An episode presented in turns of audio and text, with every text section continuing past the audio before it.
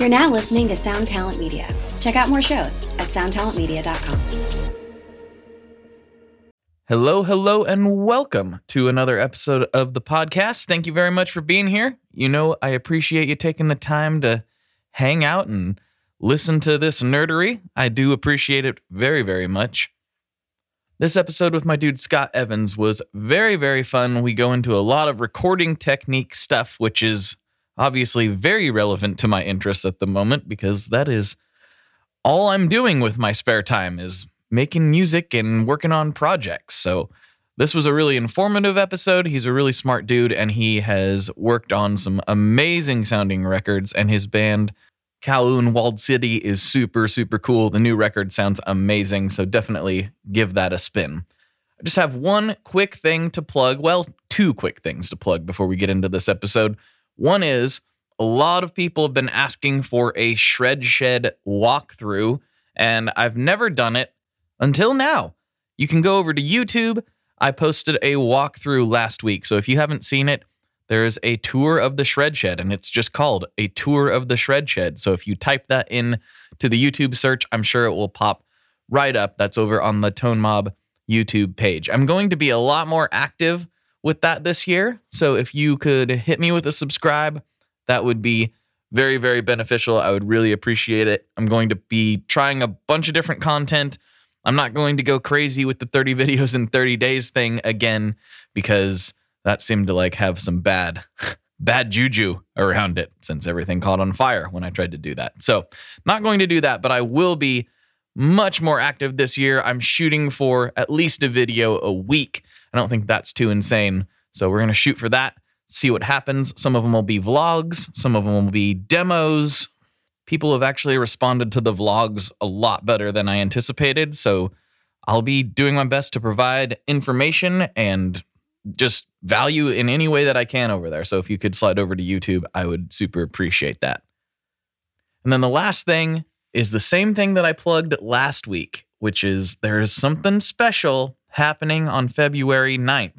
And patrons of this podcast, those in the text chat, and the email list are going to know before anybody else. The patrons are going to know first because obviously they deserve some special treatment, followed by the text chat and email list. So those are free to join if you want to. You can go to tonemob.com, hit the join the mob tab to join the newsletter, or you can text the number that's in the show notes of this podcast, which is seriously one of my favorite things that I've done uh, external to the podcast. It's so cool to get to talk to everybody and just jabber back and forth about gear, about music, about really just whatever. Sometimes has absolutely nothing to do with anything, which is really, really cool. And there's no algorithm filtering it through or anything like that. So if you want to talk to me, boom, it comes right to me. And that's a great way to do that. So, okay, I won't bore you with anything else. Let's dive right into this episode with my dude Scott. Here we go.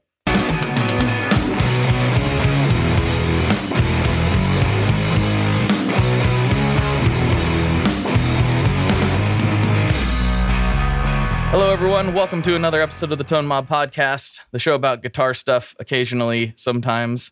I'm your host, Blake Weiland, and with me today I have Scott Evans from Kowloon Walled City and a bunch of recording projects, like too many to name, but here he is. Let's get into it. That's me. Hello. Yes. Hi. How's it going? Dude, I am so excited to do this. I've actually been meaning to get you on for a while, and then a bunch of people in the Facebook group attached to this show were like, hey, you should get him on because he just did your favorite band's record. I'm like, oh yeah. And then that was the impetus uh, to me messaging you, and here we are. Oh, you know? well, that, I appreciate it. Thanks for thinking of Yeah, me, dude. That's great. Uh, so maybe we dive into this. This is a this could get really deep, but in the uh, thirty thousand foot view, we dive into your backstory for those who maybe aren't familiar. Like when did you start playing and when did you start recording and Oh, all that it's jazz. so uninteresting. Um, I am old. I've I'm 50 and I've been playing uh, since I was a kid. You know, since I was in high school. I played bass for a long time and sort of slowly transitioned to playing guitar. Mm-hmm. Uh, w- and I got a little more serious about guitar when Kowloon got going. Um, but really for a long time I pretty much played guitar like a bass. Yeah. Uh, and still sort of do. I mean, I'm kind of a guitar player, but you know, I get by. Me too. Um, recording wise, you know, not long after when I was in high school, when I started playing, I got a four track, uh, and so did a couple of friends. And we all spent like, you know, every waking hour, just it, like the four track thing grabbed me more than playing music, I think. It was just like, you know, this, this, uh, it's amazing. You know, you could do a few things and then like play it back and have a recording that, you know, like, like, oh my God, I can do this. It was, you know, overdubbing and mixing and all that. so, um, one of my best friends from high school went off to recording school, like a, a legit four year program for recording. And I went and got a computer science degree and uh, basically spent the next, I don't know, a couple decades as a uh, software person doing a lot of recording, you know, as a serious hobby Mhm. or a very serious hobby or, you know, or weird obsession. And, uh, and playing in some bands, none uh, really of note or anything. Uh, we moved to California about 15 years ago, and I guess it was more than that. It might have been 16 or 17 years ago. And at that point, uh, a couple years after that, I started playing in Kowloon and uh, started meeting more bands and more good bands than I had when I lived on the East Coast. Started doing more recording in practice spaces, you know, where I had a rig where I would take to people's practice space, record them there, mix it at home. Uh, that's how we did the first two Kowloon records, Turk Street and Gambling on the Richter Scale. And uh, I don't know, work just picked up. Um, and that's I don't know, 15 years, 17 years later, or whatever. That's where I'm at now. I I don't program much anymore. I'm a day a week now. Mhm. I tried to quit and kind of couldn't. uh, the people the people I worked with were like, please, please, just stay a little bit. And I was like, okay, you know, I mean, it is much more financially stable than engineering, but I've been trying to make a go at full time engineering for a couple years now, despite COVID. And uh, still, the the wraparound to talking about my buddy Greg, who I grew up with, he's been one of my muses forever. So he went off to do, you know, legit and uh, you know work at a bunch of big studios in New York. And basically, I spent a lot of time, like, like being pulled along in his wake. Okay. Uh, and that was really helpful for me because everything else I've done, I've had to learn myself about recording. Uh, and having a friend who has been learning from the best people in the world Yeah. is invaluable. I mean, having any friends who are doing it is great. It just gives you someone to talk to and uh, sympathize with and send mixes to and all that. But um, having someone who's a pro and who's working with pros was really great. So sorry, that is a, I, I said it wasn't interesting, and then I talked for like five minutes, but uh, that's kind of the the origin story. It's a podcast. It, it, gets really uninter- uninteresting when you stop talking. That's what I tell people. That's Oh, right, right. you got to keep talking, or it gets really weird. Sorry. Okay. Yeah. Yeah. Yeah. Uh, no, uh, I can relate to that last part in a big way, especially right now. I'm learning. I'm dipping my toes in in video production world, like in a more serious way, more more in a a creative, like weird artsy way than like a YouTube way. But although I do plan on doing some YouTube, more YouTube stuff. Um, and my friend Devon, he's he's been doing this for a long time, and I'm constantly like bothering him with the dumbest questions, like, "What's this lens mount mean?" I don't know what any of this stuff is, and I'm realizing like that world is as deep as the recording and gear world is. I understand it so much better. So having somebody Oh, who yeah, it's- knows video stuff is so deep. editing and everything has has just helped so yeah, much. I'm a photographer, so I understand, you know, still photography to some degree. Okay. I'm not, you know, not a mega pro or whatever, but I do all right. But video is like this whole, even though I know photography and I know audio, video is still like there is a lot to know. Mm-hmm. Yeah. It's it's a deep world, but it's really fun. It's I mean, I feel like that's it. Like I've avoided getting into that stuff because I know it would be like it's like just getting sucked down, you know, a, a well of of of excitement and exploring and learning, and I I got no time in my life. For that. Honestly, it feels to me. It, it this might sound kind of weird to the listeners, but it feels to me like the first time I plugged into a good tube amp and I like strummed a chord. yeah, and I was like, exactly. no, I exactly know what you like mean. I've been doing this wrong. Oh, what? Oh, oh. Then there's this pedal, and then there's, and then I can run stereo, and then like you get into the whole, and now you, I have this whole room full of nonsense that I live in. yeah, it's a trap. So, and now the same thing's happening with video. I'm like, oh, this is going to be expensive, and and a never-ending process of learning. Uh, but that's what's exciting about any creative stuff, right? It's there's it never ends. There's always something to learn, uh, whether you're whether you've been doing it for 50 years or three years. There's always something to learn with this stuff. it truly never ends. yeah.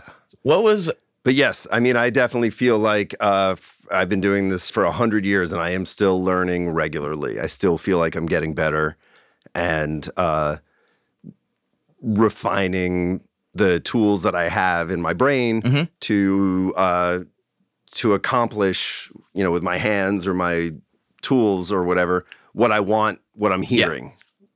You know, like it's it's still working on that. So I I su- I super wanted to get you on specifically to talk about recording in a partially selfish way because I I have recorded a fair amount, um, but I'm still very much a novice, and I do get people, especially in the text chat that's associated with this podcast, asking me about making content around how I record and how I do things, and I'm like, man, I barely know what I'm doing. Like, like I, I'm li- Same, yeah. I'm like, I just stick a mic in front of it and go, yep, that worked, or nope, that didn't work. Change it around, go in the DAW and like, I don't know, move this around over here, see what happens. Oh, that worked. Like, I really don't know what I'm doing, but uh, I wondered if maybe talking to you, like, what was something that you learned really early, whether it was a mic placement thing or a signal chain thing or anything that was just kind of this aha moment that became a go-to for you. I think I'm going to flip that around. Okay. One of the things that I learned later that I wish I had known earlier. So when I was younger, we would set up drums, you know, say and and put mics on them, and then spend, and I'm sure people listening to this can relate, hours, you know, moving the snare mic an inch each Oh, way, yeah. and uh, and and maybe to some degree you have to do this to get to the point where you don't have to do it anymore. But these days, when I do setups, you know, I'll put up, I don't know, you know, a dozen mics on drums and a bunch on guitars and whatever, and I will move or change two things after that. You know, it's just, I think, uh, it took a while for me to realize that. I mean, I mean, getting things right and knowing what what changes will happen when you change them is important. Yeah. Um, but the two things: one, the time to learn about that is not during a recording session. Right. when you're being Uh, paid. yeah. and- Mhm. Well, or when someone's waiting to be creative, you know, the time to do that is when you have experiment time at home. Like, yeah, put a snare, uh, put a 57 on a snare and move it 10 degrees and hit it over and over again and then go listen and see the differences and just like file that away. Mhm. So, I, the thing that I realized, I think, was eventually that to some degree, man, I wonder if I can synthesize this well. Uh, you gotta you gotta learn what is changeable and what isn't Okay. And and where the problems are coming from. Mhm. You know, if you're trying to get a snare drum to sound great by just moving around a 57 that's one inch from the snare drum head, in the end, you know, people talk about, oh, what's your favorite snare drum mic? I barely care at this point, Right. like literally, because so much of the drum sound comes from everything else. You know, it comes from the room mics and it comes from the overheads and it comes from the way the snare is tuned or the drum itself or the way the drummer hits and if they're consistent um, or the drum head choice or all these things. And, you know, I've sort of developed to a point where I'm using all these other mics to do a lot of the snare sound, and the the snare mic is sorry to focus on snare drums, but uh, is just like giving me this pop, this transient, and any mic can do that. So uh, it's sort of like backing up a little bit and listening to things all together and and working from there. Like, what does this all sound Right. like? Um, so I don't know if that was actually helpful at all regarding the question that you asked, but it is the, it is something that's really important, and I think it's especially important today. Um, more and more people, it seems like, record things one thing at a time. Yeah. For whatever reason, uh, you know, I've worked with a bunch of bands that have never recorded playing together. It's all, you know, like, okay, we're gonna uh, track the drums, then we're gonna get them all edited, and then we'll do the, you know, maybe we'll do a scratch guitar while we're tracking the drums, or maybe not. Uh, we'll just the drummer will just play to a click, and then we'll uh, do a bass take, and then we'll get the bass perfect, and then we'll go into guitars, and maybe we'll take DIs in case we want to reamp, and uh, that's not what you do at band practice. Yeah. you know that's not what you do at a show. Like uh that to me is taking all the making music out of making music and so uh listening to things as a whole and seeing how they glue together and what needs to be fixed in that context is way way better i think than listening to things you know with a microscope. I mean occasionally you got to zoom in Yeah. for sure. But uh I just definitely, you know, if you got only eight mics and you're like, well, I want to use all eight on the drums, I really would encourage people to try instead using two of those for guitar and bass instead and recording everyone at once and thinking that way. Just feel like it's, it changes everything. It's, you know, and uh, it's the way I've always come up recording and still try to record everyone when I can. Yeah. And that includes, you know, technical bands, Yautja, super tech, right? Like crazy tech, live from the floor. Town Portal, you know, also intricate, weird music, live from the floor. Like good bands can do it. I think I think that there's something I've I've done it both ways. Um and I I feel like there's something I mean, it's not like I don't enjoy records that are recorded that way, you know, all chopped up and done individually. Of course I do. I'm sure way more than I even realize, but I do think there is something to be said about like hearing a band just be a band and doing what they do, you know, versus everything being so clinical and hundred percent accurate with triggered drums and everything. I, I, like I said, I, I love music that's made that way too. I'm not saying it's good or bad to do to go whichever way you're comfortable with, but I do think there's some spice when the band's all playing together. You know that that gets lost. Yeah, I mean, within reason, I'll take um, something that sounds a little bad, but doesn't need, you know, two days of editing or replacing or something over the option to replace it or reamp it or whatever. And I don't, you know, that may make my records sound a little less perfect than they should, but uh, fine. I don't know. You know, like you'll five years from now when you press play on that record, you'll know what it is right away at least. and uh, you know, I'm okay with that. Mhm. So I, I have a specific question for you when it comes to recording guitars, which I'm sure will be of interest to a large portion of this audience. Uh, I've always found it's really easy for me to get clean or clean-ish guitar so- sounds. Kind of, I can almost throw the mic just about anywhere, and it's going to sound pretty good within reason. Um, with dirt, I find it like really heavy guitars, which you've done a lot of.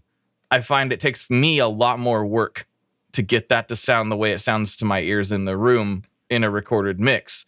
Um, and I, I haven't found a lot of consistency with like little tricks or anything. I'm constantly just having to like, I don't know, I'll play with it until I get it to sound right, and that's basically the only Well, trick. what's an example of something you're trying to do that you would normally like? How would you start? Like you're going to do some like chuggy, you know, heavy guitar. Like how would you start recording that? Well, so the way I've done it lately is uh uh I've done I've done a lot of it in the box, which isn't my preferred way to do it.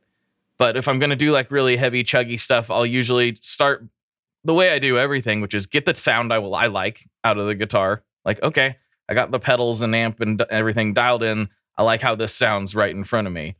And then my go-to situation in order to get it sounding the way coming out of the monitors the way I'm experiencing it myself would be to, I got to use at least two mics Um, what what those are tend to not vary very much. I, I really like the Aston Stealths on just about everything because they're pretty pretty flexible. Um, so I'll use two of those. One on I usually play a two of twelve, so one on each speaker, and I kind of have to play with the placement a little bit. I'll make sure they're different. Like if one's right on the cone, I'll have one more, you know, to the outside of the speaker. Sometimes play with the angles depending on what sound I got. And then I'll almost always turn actually this mic right here on and point it up and use it as a room mic because it's this Oh, interesting. because this room sounds pretty good. I don't always use that room mic. Like I'm I'll so then I'll record the part, go back and listen to it and I almost always have to hard pan the two close mics uh, and then blend the room into taste and then most of the time I will move one of the close mics just like ever so slightly off and then it fills it out.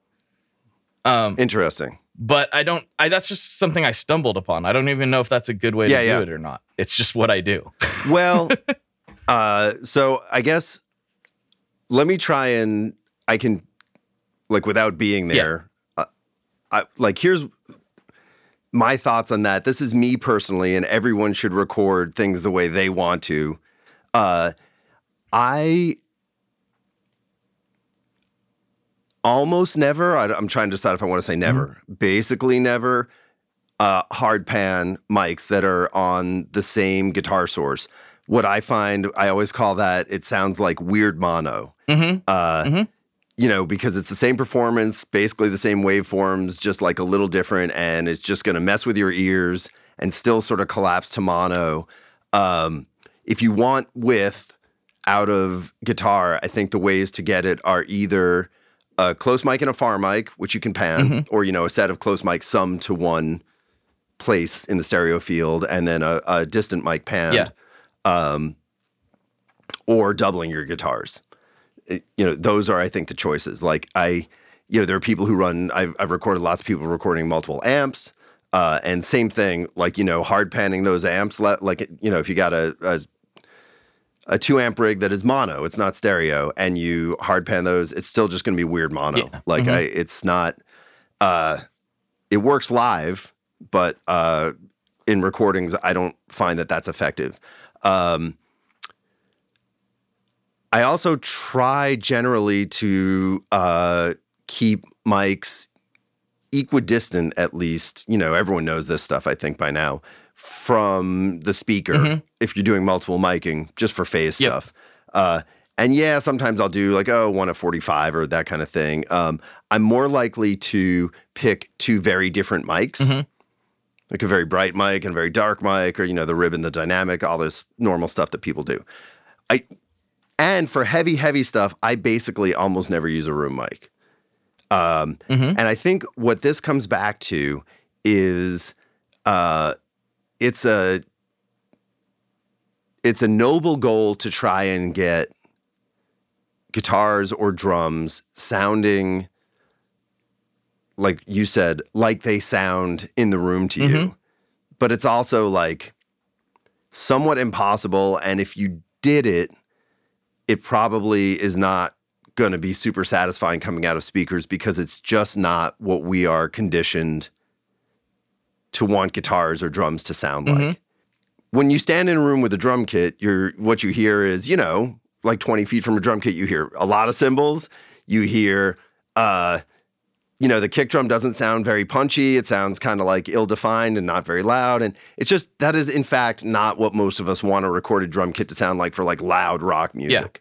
Um, which is why we put all these mics everywhere is to try and get, you know, more control over it. And similarly for guitar, uh, it's it's just really really hard to I think to to map the experience of being in front of a 412 and a 100 watt amp to you know coming out of like a 6 inch speaker Yeah. Uh, it's it, it, it's even harder because most of what we do is we mic up guitar amps very close, which is not the way anyone listens to them. But with a multi, you know, if you got a 212 or a 412 and you pull a mic back, you start getting weird phase stuff. And so, uh, long story short, for me, what I generally am trying to do is uh, I've spent my whole life listening to music very closely and sort of like calibrating my my radar as to what I think things sound. It's basically sort of like what illusion are you trying to create? Mhm. You know, like okay, I want this to sound like it feels when I'm in the room with the guitars or with the drums. You know, like I, I just want to put it on and be like that. Now that is a great guitar Right. tone. Uh, so that to me, for instance, for heavy stuff, that means really not a lot of room stuff. Like, you know, old thrash records, that kind of thing, had a lot of reverb on the guitars. And honestly, in hindsight, I don't like that at all. Right. Like, I prefer when that stuff dried up. Uh, and you know, I want like a like a Meshuggah or a Megadeth Rust in Peace or a, a I'm trying to think of other good examples of you know like these. Remember when the first Lamb, few Lamb of God records came out? Yeah. You know they were like very dry, Mhm. uh, and I love that. For more clean stuff or you know whatever, I'll do. I'll generally do more of a room mic thing. Uh, anyway, I, the truth is, for almost all guitars, my approach is very similar, uh, heavy or not, um, which is you know one or two mics, uh, maybe three mics, and put them all on a mixing console, um, so I can sit there with the faders and try blends. Okay. And you can do this in the box too. Um, but you know, sometimes it's the kind of thing where it's like, oh, you know, the this 201 or this 57 sounds great, but I just want a little bit of low end from it. And that's why I like consoles instead of a bunch of preamps, is because doing you see like I, people cannot see this, but you can. I'm like moving my hands like they're on faders. Yeah. Like, uh, because it's just so quick to be like, let me try it with this one way up. Let me try it with this one way up. Here's three mics. Let me try a whole bunch of different blends of these three and see which one works the best. And you know, usually I'll end up with uh, one main mic and a little push from the other one. Every once in a while, it'll be 50 50, two mics, almost never three mics. And yeah, usually it's a ribbon and a dynamic or something like that. Sometimes uh, when we did that Town Portal record, almost all the guitar tone was a a weird um, high end uh, DPA. Who was it before DPA? Forty eleven. Uh, it's a really nice small diaphragm condenser, like you know a three thousand dollar small diaphragm. Sh- should not have worked on guitar. Sounded incredible. Like made every other mic sound broken. Wow. So that was most almost all we used. We get we found something else to blend in for a little bit of something, but uh, the point is like just always start pretty simple. You know, an inch or two back, uh, with the mic pointed pretty much at the place where the dust cap meets the cone, and go listen. Mhm. And then you know what your moves are to make from there. It's like, oh, this is too bright. Move it out. This is too dark. Probably change settings on the amp uh, or change mics, you know, don't use a ribbon. And that's it. Like it's, you know, the ingredients are very simple and uh, I don't I don't want to say I'm arbitrary about the mics that I pick, but I feel like I can sort of make anything work and it's always good to just start with stuff you know and keep it simple and then start trying to make changes to get it where you want. If you do that enough, I think it be, it, it starts to become pretty obvious like okay, this is working mm-hmm. or this isn't. And a lot of it is just having a tone that translates well, you know, out of the amp. Right. So if someone's got a great bedroom tone, you know, super scoopy and like tons of low end and real woofy, over time you get to realize like you just hear it come out of the amp and you go, that that ain't gonna work. Right. Like, Like I get that that sounds cool, but it's it's not to sound the same coming out of the speakers at the end of the day. yeah. Mhm. Yeah. But Um, the other thing I think that is important to come back to what I said before is uh is record with that guitar tone. You know, whatever it is. Don't play a DI and change it later. Like we play differently. You know, if I replaced your Les Paul with a Strat, you would play it differently. Mhm. And you know, and I think whenever possible, yeah, just just do, get a sound, put that sound back into your headphones and play. Yeah. Like yeah, it's it's interesting. So do you, and then with guitars, do you usually when you're mixing, do you you le- usually leave them centered? Like you don't you said you didn't really pan them much. Well, most of the honestly, most of the like loud rock stuff I do, there's two guitars. Yeah, okay. Uh, Mhm. So, and if if it's a three piece band um, with one guitar player, we will usually double the guitars. Mm, okay. Um, I don't usually do like quads. You know, a lot of people like to dub, double the doubled guitars, and to me that uh, sort of smooth things out a lot. And I'm just not into that. I want to hear all like the grit and texture and the interesting stuff. Uh, so I think this is one of these things where people think that by adding more, it will make it bigger. And for me, it's the opposite. It's more like by taking away, it gets bigger. Yeah. So when you can remove gain, when you can remove overdubbed guitars, like the the less that's in there, like the fewer ingredients, the more you will taste the ingredients Right. in the recipe. Right. Right. and that, and that's what I really want. Um, if I'm doing a band, and I've done a few of these where the guitar player, it's a three piece, say, and the guitar player's like, I do not want to double my my parts. Usually, what I'll do is I'll put another mic ten feet away, twelve feet away, something like that, uh, like an Omni. Uh, you know, something that will pick up the room and some character, and I'll pan those, you know, maybe like 60% left and right. Uh, and then maybe sometimes at mix time, play a little bit with adding a little bit of delay to the room mic. You can kind of hear it when you do that. Like you just add a few milliseconds, and eventually, if you're sitting there listening, you'll like hear them go from being one sound to two sounds. Right. Uh, and it's that like that point where it doesn't sound like a like a slap delay. It doesn't sound like a flam, but it does separate the sounds. That's where it's like, okay, now we've got some width and separation out of one guitar. Yeah. I feel like that's that's probably when I'm doing the double mic thing, that probably has m- more of an impact because I'm not necessarily putting a delay on it, but I am kind of effectively doing that with the two tracks.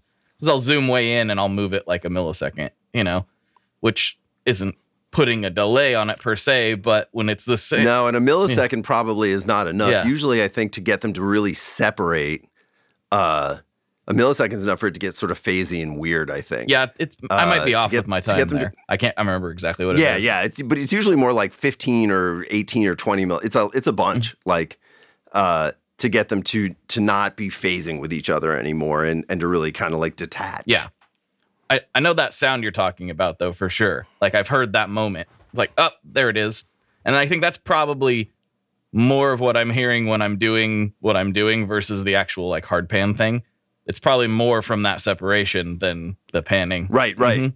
Yeah. So that makes sense. And like I said, I wasn't I wasn't trying. I'm not. I hope it doesn't sound like I'm trying to pick apart your approach because I really strongly believe that uh, recording should be individual and not groupthink. And there, yes, there are there are best practices that we learn through mistakes. Um, and I I have a enormous list of those. Um, but I, what I was really more doing was just sort of responding like, "Oh, here's my version of it. well, that." that's uh well that's what I was asking you to do. So that's fine. okay, yeah, yeah. Just want to make it. Just want to be clear that I am not trying to, you know, well, be critical. because ad- ad- admittedly i haven't probably i not probably i haven't done as much like research on it as i should for the amount that i do record i really just am like run and gun i don't know shove it in there and see what happens and you know like really just trying things and but that's always I think that's awesome. Yeah. I, I, I mean, I, I, all I would say is that try and find time when you're not trying to get something done, and just have experiment days. oh well You know. i need to stop doing that actually i've had lots of experiment days and not enough get stuff done days Oh, sorry. so most of my life has been an experiment. Uh, it's it was really only until it, I I played with a band for several years, um, and then you know everybody started having kids and everything, and that kind of just kind of fell by the wayside a little bit. Um, but it wasn't until 2021 when I really started taking recording my my solo stuff seriously, and that's why it's been such an interesting dive for me to try to get better at this because I'm Oh, it's a trap, dude. Yeah, it's it's it's uh one thing I have learned though, and I think that the audience can can take take away from this. I'm really bad about buying and using boring gear. Like it took me forever when I first started getting into pedals. I went like a year without buying a tuner because I was like, I can buy another fuzz. Why would I want to buy a tuner pedal? I can just use this stupid little wow. Of all the Yeah. examples, I mean, you, you know, like I can just I'm bad at buying boring gear. Like this boom arm here that I have, it's been so nice. I just use the stupid like amp, you know, one you would use to mic an amp with. I just had that Yeah, sat yeah. on my desk for years because I didn't want to buy.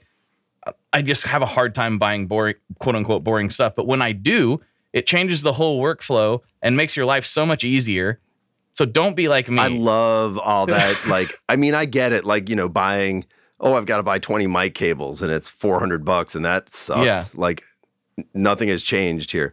But uh, it is always gratifying to be like, I know all my mic cables, work, right. you know, like, or I know my mic stands aren't going to collapse. Like, I finally, I don't know, five or eight years ago, uh, decided on a kind of mic stand that I liked bought a handful of them, like six or eight of them, which did not amount to that much money in the end, and took all my like you know on stage and whatever other brand mm-hmm. of you know guitar center type, and I just put them all out in the practice space next door for free, Yep. and it was like the best day of my life. the boringest purchase, but I mean literally, like from then on, I have been able to trust every single mic stand I grab, and it's just great. what kind of mic stand do you like? Oh, now we're talking. Yeah. Um, the most of what I use, so I my personal opinion is that every recording studio greatly overinvests in tall mic stands. You know, the tall tripod Yeah. ones, like which are always, or they buy the shorty ones, and basically like neither of those are good for drums. Mhm. Like for drums, you want medium mic stands. And even for and for guitars, you never want tall mic stands, right? So like the only thing you need a tall mic stand for is like a vocalist, and those things are garbage for overheads because they're not sturdy Yep. enough. So uh, most of what I have, I'm looking over in the other room right now to see them, are uh, Atlas round bases Mhm. and uh, a short, like a shorter medium. I think Atlas. Um, what's that? I don't know the post that comes up from it Yeah. Uh, and then a DNR um, boom.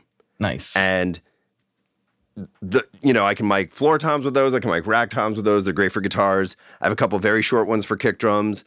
Uh, that is most of what I have. And then the thing I'm talking to you in is like one of these big Atlas, uh, like cast iron triangle Yeah. base Mhm. mics stands with an Atlas boom on it.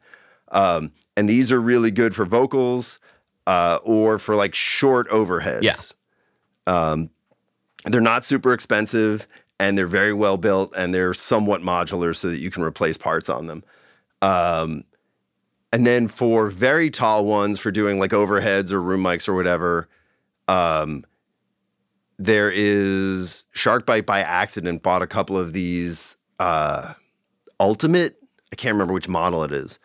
Uh, like tall with like the like a weird triangle base and like sort of rollerblade looking wheels Mhm. on it. oh um, yeah, yeah, yeah. I know what you're talking about.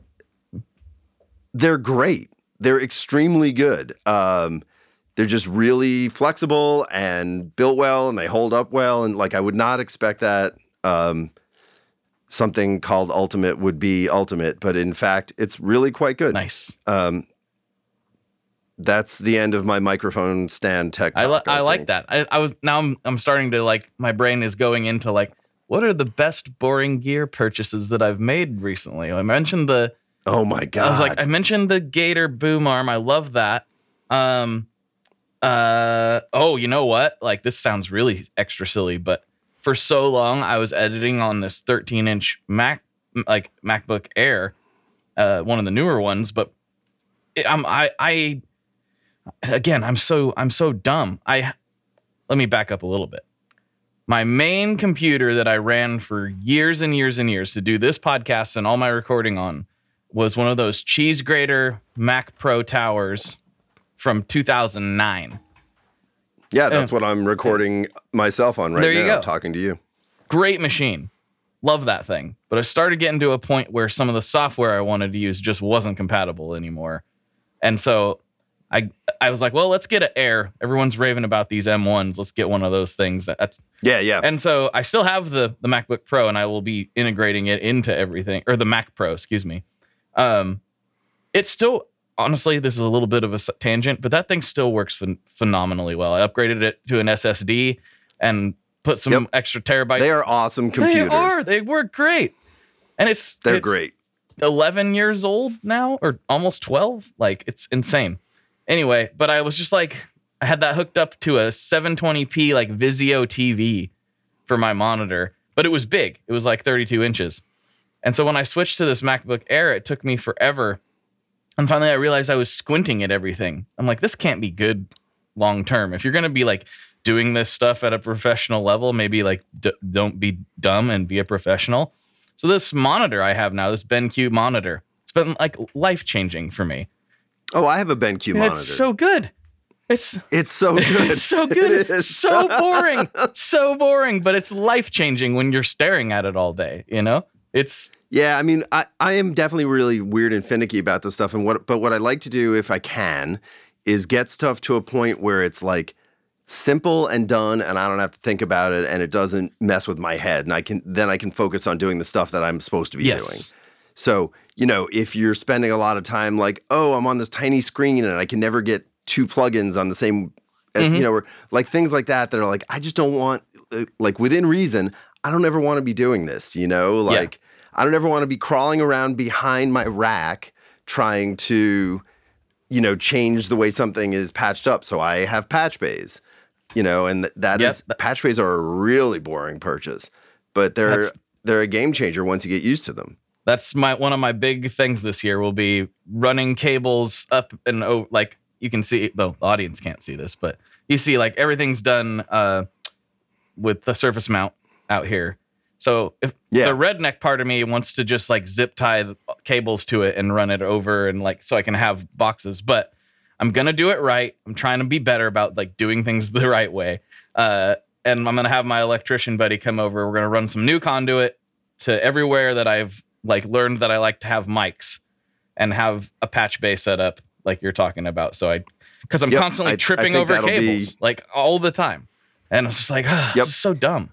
The the other cheap way you can do that if you want is you could just buy a short snake. You Mhm. know, like a stage box. Yes. You know, so so then you've got, you know, you don't have to have a million cables. You have one cable with with eight XLR inputs or whatever that you can take anywhere in the room. I and I think I I've thought about doing that uh as a stopgap, but I think like I know I mean, what you're talking about sounds way better. I think- like, I'm, you know, I, I think I, I've I've considered doing just that, but I know I know myself well enough, just like it took me a year to buy a tuner pedal, that if I do that, I'll never do the one I really want. And so yeah, yeah, sure. it, it, it, there is always that push and Yeah. pull. so I'm trying to like just like just do the thing that you want to do in the first place. You know, I mean, this actually this shred shed was kind of a good example. Like I could have done it a lot smaller and like a lot cheaper, but I knew it was like, are you, is that what you really want to do? Shouldn't you just you know bite the bullet and do the thing that you really want to do instead of like adding on later? And with what happened to lumber costs here recently, I'm really glad I did it all. Yeah, really. I'm Yeah. really, really glad I did it all at the same time. So it was a lot to bite off. Yeah, I mean, I think the, the the trick is to find the the. uh It's always good, I think, to to try and find the right cutoff point where you're not obsessing over your workspace or your system, you know, so much that it's keeping you from actually doing work. And I do know people like that, like, oh, they're just tuning their to-do list system a little more, you know, and it's like that's not really what it's about. It's all in in service of actually doing stuff. Yeah. Uh and so, you know, just always I always try and think about what it is you're actually trying to get done and how you can serve that Right. with, you know, with tweaks Mhm.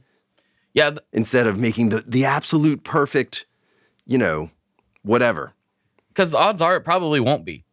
Even if you do like spend hours obsessing over it, you'll you'll get done with it and be like, but I can do this other thing too.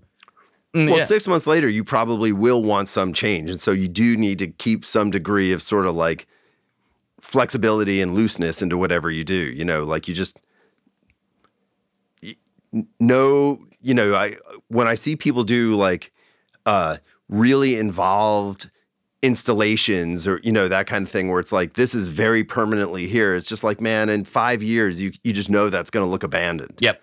because whatever you know you you uh you made an exact you know you built an exact thing to hold this tv but five years from now like those tvs won't exist Mhm. anymore or whatever you know like there's a million examples of this so so finding things that are uh i don't know aesthetically okay and work well but are not painting you into a corner Right. in sort of all ways in life, I think is uh, is a good way to walk through life. I agree. I agree. And, you know, and there's something to be said for the like the ready, fire, aim approach too. You know, like just get in there and do it. You know, like I said, I don't really know what I'm doing most of the time, so I just have to just do it and see what happens. And you know, if it sucks, then we'll do it differently the next time. Yeah. Yeah, I mean, I, I'm very in my life. I'm very ready, aim, aim, aim, aim, aim, aim, aim, aim, aim, aim, fire, and uh, that's great in some ways, and you know, really a limitation in some ways. And I think is the reason that it's a, a, a number of things like that I'm doing right now. Other people would be doing in their life when they're 28. Right. You know, just like because other people are more aggressive about deciding to move in a direction. Yeah. So I think there is a fine line between the two. And, you know, yeah, in the end, what you want to do is get stuff done and not make stupid decisions that you can't undo. Yeah, this is a slight slight tangent to that, but one of the things uh, you know, I'm business partners with Scott over at Stringjoy.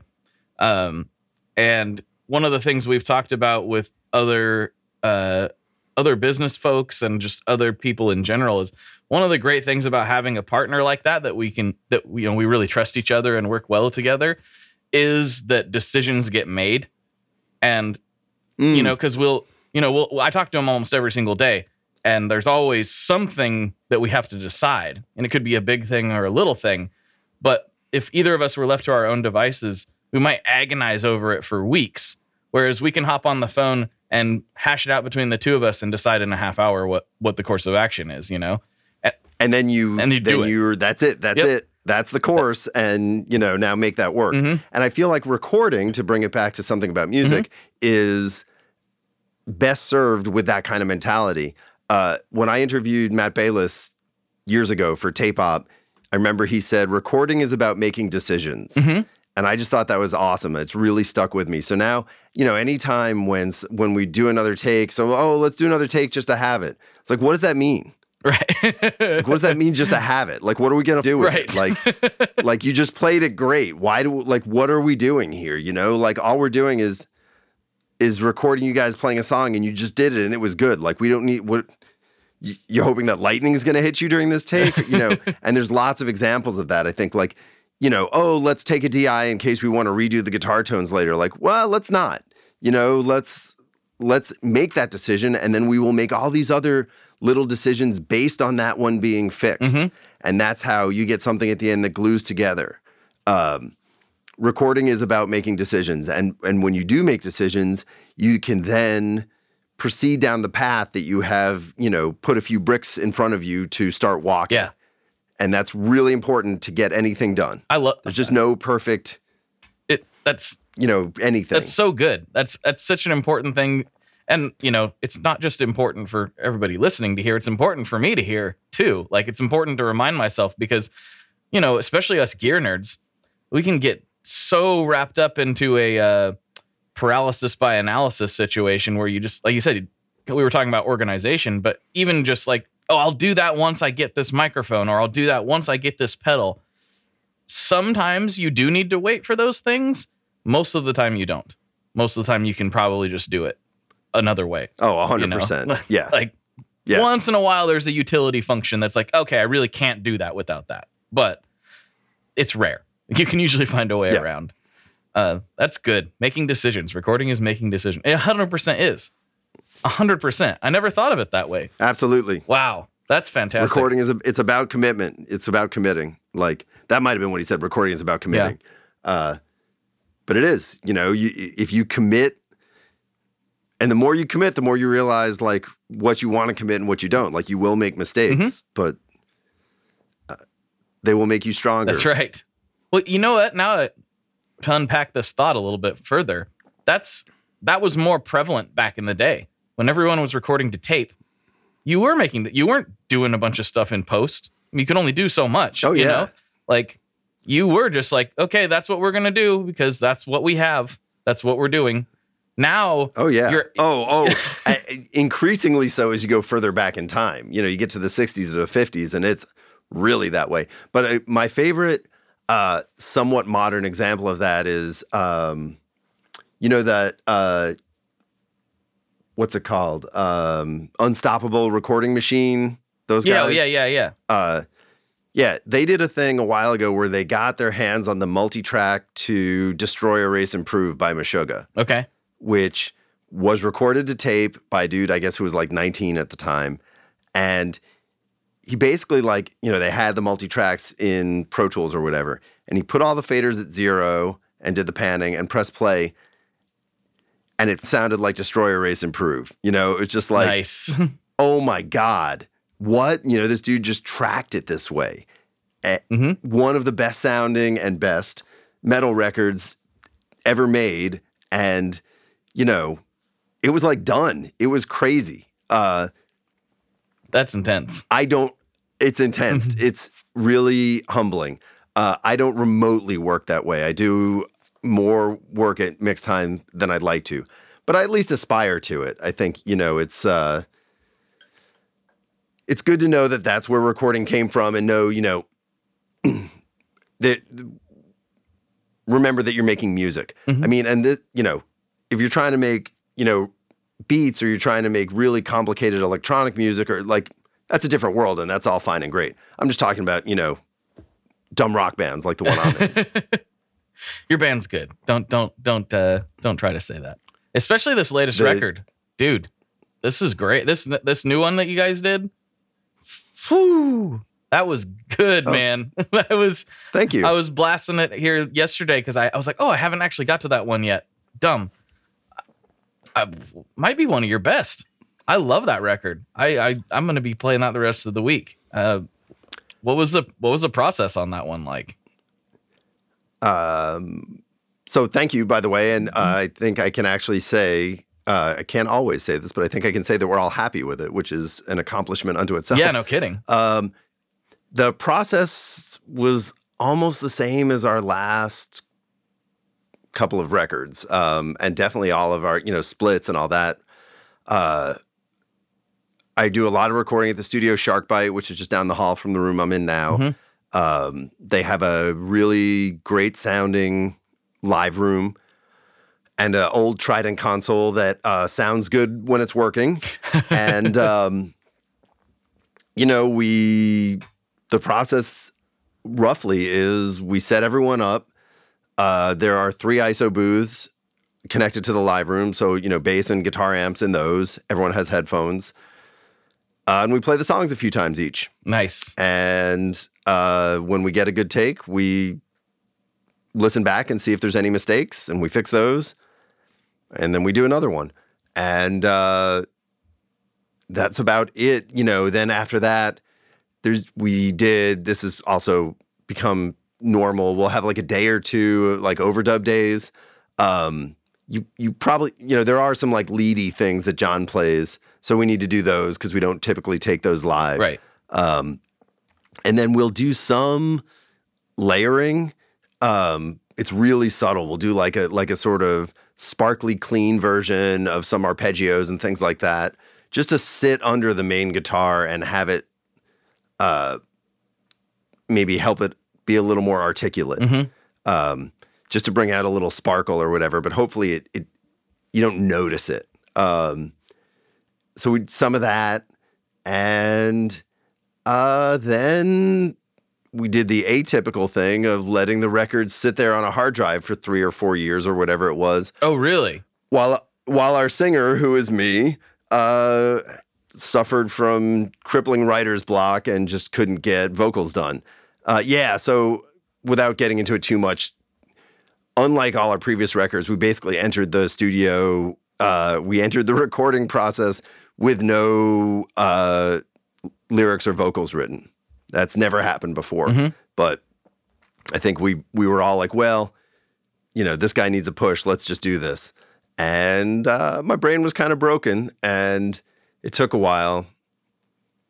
But eventually, the process amounted to me uh, doing vocals here in this room I'm standing in uh, by myself over and over again. So, sort of, you know, uh, writing or or refining by hearing myself back. Yeah. you know, which you, usually you would do in a practice space. Um, but I just didn't have that, so I was, you know, recording them over and over again. Um, and then, uh, you know, a few days of mixing, and that's that. Nice. That's that is uh I don't know if I've ever heard of that one before. I've definitely heard of people coming in the studio with no vocals and and doing it there. But that big break, that's that is an interesting thing. Do you think that do you think that that was ultimately beneficial doing it that way? No. No. okay. No. Wouldn't choose It to, wouldn't choose to do that again. All right. Hell no, it was terrible. Uh, I mean, the good part is I don't think that it was detrimental. I think the record's still like we we're we know ourselves well enough and we know our songwriting well enough that we are able to pretty much be like this is where the vocals go. Right. You know, like that was that was always in my head. I just didn't know what the vocals were. Um, so we're able to write that way. Um, and the record to me still feels 100% like it was written that way. And that's really important. Um, there may be, you know, maybe sometimes um, we'd be more likely to, oh, let's drop a beat from here or let's make this shorter or longer or whatever, you know, if we're doing the vocals in the more traditional way. But uh, regardless of it coming out okay, the process still sucked. Yeah. I felt terrible the whole time. Like, you know, it just it was just sitting on me and uh no, I wouldn't recommend it. Okay, good. Not recommended. All right.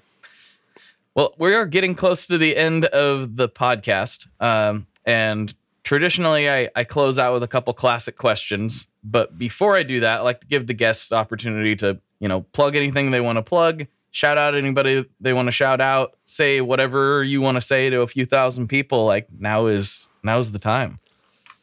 Oh man, I don't have anything to say. Um Let's see. Dude, I, I'm not I don't have anything to sell. I got nothing to say. I'm trying to think of something interesting. Like I I've been all I've been doing is like trying to stay COVID free and mixing and stuff. I have not really been operating in the world much. I'm trying to think of like a a record I discovered here. Let me look over here and see if there's a something I can say. I'm not doing well here. I can say for you that everyone does need to check out the latest record, and it is available pretty much everywhere you can stream things. I'm assuming. That's true. It is definitely not available on vinyl yet, which is not great. I Um, under but, Phew, yeah, I understand that struggle. Woo! but yeah, who doesn't? Uh, hopefully this month we'll see. We had a test pressing issue that we had to uh, address, and we did address it. And hey, uh, okay, I don't know. I got nothing. Go listen to the the gospel record from 2004 or whatever. That's my that's my advice to everyone here. Uh, what's it called? Uh, the moon is a dead world or something like that. I'm not sure. I'm I- not I- familiar with it. Well, so everyone I know is like, "Oh, you didn't know this band? Uh, they're amazing." And uh, no, I missed them until this year. Yeah, The Moon is a Dead World, 2005. Uh, just weird metal, totally great. Love it. That sounds like right up my alley. I will definitely check that, That- out. There we go. There, that's all I got. That's perfect. Listen to that and listen, listen to the new Low record, which I think everyone is already doing. But listen to the new Low record. Yeah, that's good too. Okay, those are good plugs. I'll take those plugs. All right, classic questions before we go here. First one What is your favorite boss pedal? Ooh. Uh, it's probably a TU2, Oh, there you go. honestly. That's that's a a pretty pretty common answer actually. The to you too. Yeah.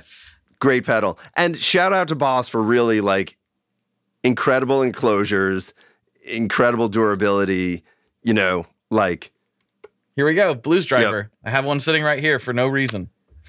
yep, I used a blues driver a lot, a modded Blu- blues driver a lot back in the day, also a good pedal. Uh the I have all the classics. Mhm. Uh and I just can't get with any of them. It's so funny like, you know, I'll try and chase like, oh, one of the ones that I remember was like, oh, Alex Newport when he was in Fudge Tunnel, his guitar tone was like a super overdrive into a JCM 800 or something like that. Right. And I was like, that is the meanest guitar tone I've ever heard. I want it. So, you know, I got that pedal and tried into a Marshall. I was like, I hate this. uh, like all of those pedals, they they they warp your tone so much. I think what I've realized is that me personally, I just like things that people would consider transparent. Okay. and really no boss pedal is. No, not really. Um, They all do their own thing. Also, speaking of boring utilities, what's the one that's um is it the line splitter? Oh yeah, yeah. The line splitter's cool. That is Yep, I've Boring been using that a lot while building pedals. I do a lot. I've been doing a lot of pedal building, and that one's just been great on the bench to you know send one guitar signal into two different pedals, but only that pedal. And and I just want to hear that. You know, it's like a very simple, uh, like splitter kind of thing, and on the bench, that's been super handy and useful. perfect. Perfect.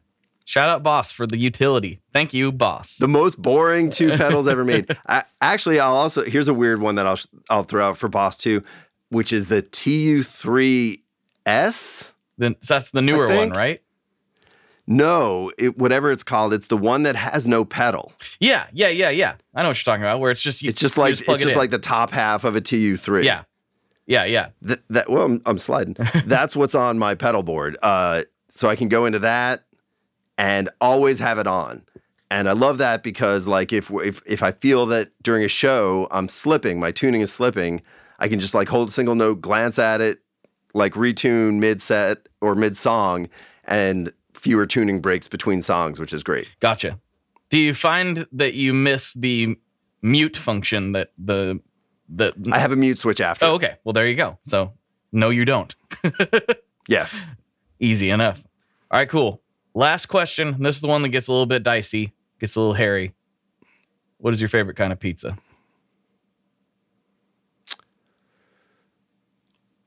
When you say kind, what do you mean? Uh, well, if there's a specific pizzeria, that's cool, or if there's a regional style that you like, or if there's a, you know, particular combination of toppings, or any any and all varieties, you know, are are up for discussion. Uh, I grew up in New York, and so I grew up thinking that it was my birthright to be an about pizza. and a- as I've gotten older, I've realized that basically most pizzas are wonderful, and uh, I'm a happier person for it. I uh, I definitely still romanticize uh, Two Boots Pizza in Greenwich Village in New York. Uh, it was always one of the most amazing slices of pizza I could get. There were a bunch of places near where I grew up in Long Island that always had amazing pizza. And when I visit my mom, we still get pizza from them. Uh, I am a mushroom and onion person. Mm, yeah, yeah, I can get on board with that. Uh, I don't eat meat, so I don't do uh, any meat pizzas. Um, but I'll also do, and I think this is part of growing up in New York. I am perfectly happy with a cheese pizza. That was a you know a regular dietary staple. Like here in the Bay Area, a burrito is a dietary staple. Right. Uh, but in New York and on Long Island, there are pizza places everywhere where you walk in and say, "Give me two slices," and they hand you two cheese. You know, they heat up two cheese slices and they you walk out with them Totally. and that's just dietary staple. So I'm perfectly happy, and I don't feel like it's basic at all to do cheese pizza. I uh I didn't really understand, and I've said this so many times, the listeners get tired of it probably, but I didn't really understand the whole New York pizza thing, being you know West Coast guy, um, until I went there. I mean, I'd look at pictures of it and be like, it looks like pizza. I don't understand like what Looks pretty boring. it looks like pizza, but after I went there and sampled a bunch of pizza places, I was like, nope, I I get it. I was pro- fully prepared to call shenanigans on all of it. I was I was going in a hater, and then I came out a lover. Like I was like, oh, Yep. oh, I- I do love this pizza. I think about it all the time. And fortunately, this is a very controversial opinion. Uh, Portland is really stepping their pizza game up, and most of them, yeah, I feel like West Coast pizza has greatly improved since even since I've lived here. Uh, Oh yeah, yeah. I've had actually had some friends from the East Coast come over, and I've taken them to some pizza places. I'm like, and they're like, "This is actually really good." I'm like, "I told you." Yeah. I told you. Yeah. It's not as common. and also, though. it's not. really allowing yourself to uh, let other types of pizza into your life is a like I said is a it's a happier way to be. So you know, like my mom is still like, oh, deep dish pizza. You mean like a I don't remember what A she said some derisive thing Yeah. about it. It's always funny. Yeah. Like, yeah, yeah, the casserole Mhm. thing. Uh, I'm like, you're crazy. This is delicious. Like, I'll I will eat deep dish pizza that's good all day, 100. percent Or Detroit style pizza. Oh, yeah. Yes, you know, Mhm. whatever. Mhm. Definitely. Yeah, I definitely have opened up. I still am that person that's like, deep the deep dish pizza. Now I haven't been to Chicago and had it proper yet, but I've had that style. To me, I'm still like this is like it's not really what I think of when I think of pizza. It's it's kind of its own thing. Um but I love it. It's really good. Yeah, but it's fantastic. It's, it's Like, delicious. It's, How could you say it's not good? Yeah. It's of course it's delicious. Like it's fantastic. kind of like a Yeah. The Chicago people I know are like, yeah, we don't actually really like deep dish here. I've been told that a few times. Yes. That's a that's a tourist thing. Um, the couple times I've been in Chicago, uh, only once I think did we do some legendary deep dish, and the rest of the time the pizzas we got were just regular Mm-hmm. Thin crust. Like thin crust, and they were quite good. yeah. Yep. Now I'm hungry. Mm, pizza, yeah, same. Yeah, I have some leftovers in the fridge. I'm gonna go get some here in a little bit. I'm, I may go find was good. myself some pizza. Well, now. dude, thank you so much for coming on. This was this was awesome. yeah, my pleasure. Happy to be here, and thanks for having me. Of course. All right. Well, I think we can wrap this section up. We can do a little chit chat on uh, on Patreon if you're cool with that. Yeah, absolutely. I don't know if I'm being interesting or not, so tell me if I need to be more interesting. Oh, I'd have hung up. I would have hung up by now if it wasn't interesting. So don't worry about that. All right. For Scott, this is Blake. And as always, folks, good luck and good tones. Okay, there you have it. There it is. It's in the can. It's done. But is it? No, because there is more over on Patreon. So if you need more content and you want to get just real weird, slide over to Patreon, and for five bucks a month, you can get extra episodes beamed directly to your ears every single week. There is so much bonus content over there. You can also get those extra episodes if you subscribe on Apple Podcasts. They have a subscription feature now, and it is the same price and it is the same content. So if that is your preference, that is available to you as well. Thank you so much for hanging out. I appreciate it. Don't forget about February 9th. There's something big coming. I'm so excited to share that with you. Oh, I wish I could I wish I could spill the beans, but I can't. I can't. Grant and Karen would be so disappointed. Grant and Karen being from Big Ear Pedals. Oh, maybe that's a hint. Maybe that is sort of a hint. But that's all I'm going to say because this is going to be ridiculous. Okay. You know what? Let's wrap this up. I'll talk to you next time. Bye bye.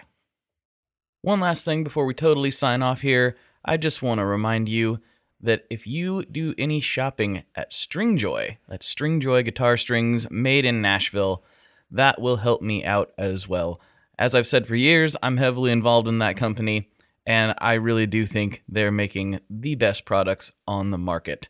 So if you would like to try custom strings, go to tonemob.com slash stringjoy and check them out today. I seriously, seriously, seriously love what the team down there is doing. I help them out with all kinds of things, and by you supporting them, you are also supporting me as well. And hey, you need some strings, so why not get some custom strings just for your guitar and playing style? Again, the link for that is tonemob.com slash stringjoy, and that will take you right to their website, and you can do all your shopping through there, and that will help everyone involved out. So thank you very much. Talk to you next time. We are brought to you by the wonderful folks at Gun Street Wiring Shop. Yes, Gun Street Wiring Shop. I've talked about them before. I used to say based out of Bend, Oregon, but guess what? Sean moved to my neck of the woods. Sean's in Portland. Sean is awesome and has helped me with a bunch of stuff lately. And if you have wiring needs for your guitar, he can help you too. If you want to get weird with it, he can get weird. If you just need to spruce things up a little bit, there's your guy. He takes all the guesswork out of doing your guitar wiring and he makes it simple, and his customer service is top notch. And I can't say enough good things about Gun Street as a company. I really respect Sean and what he's all about, and the product is top notch. I've got three different guitars that now have Gun Street harnesses in them, and I could not be happier. So go to gunstreetwiringshop.com and check them out.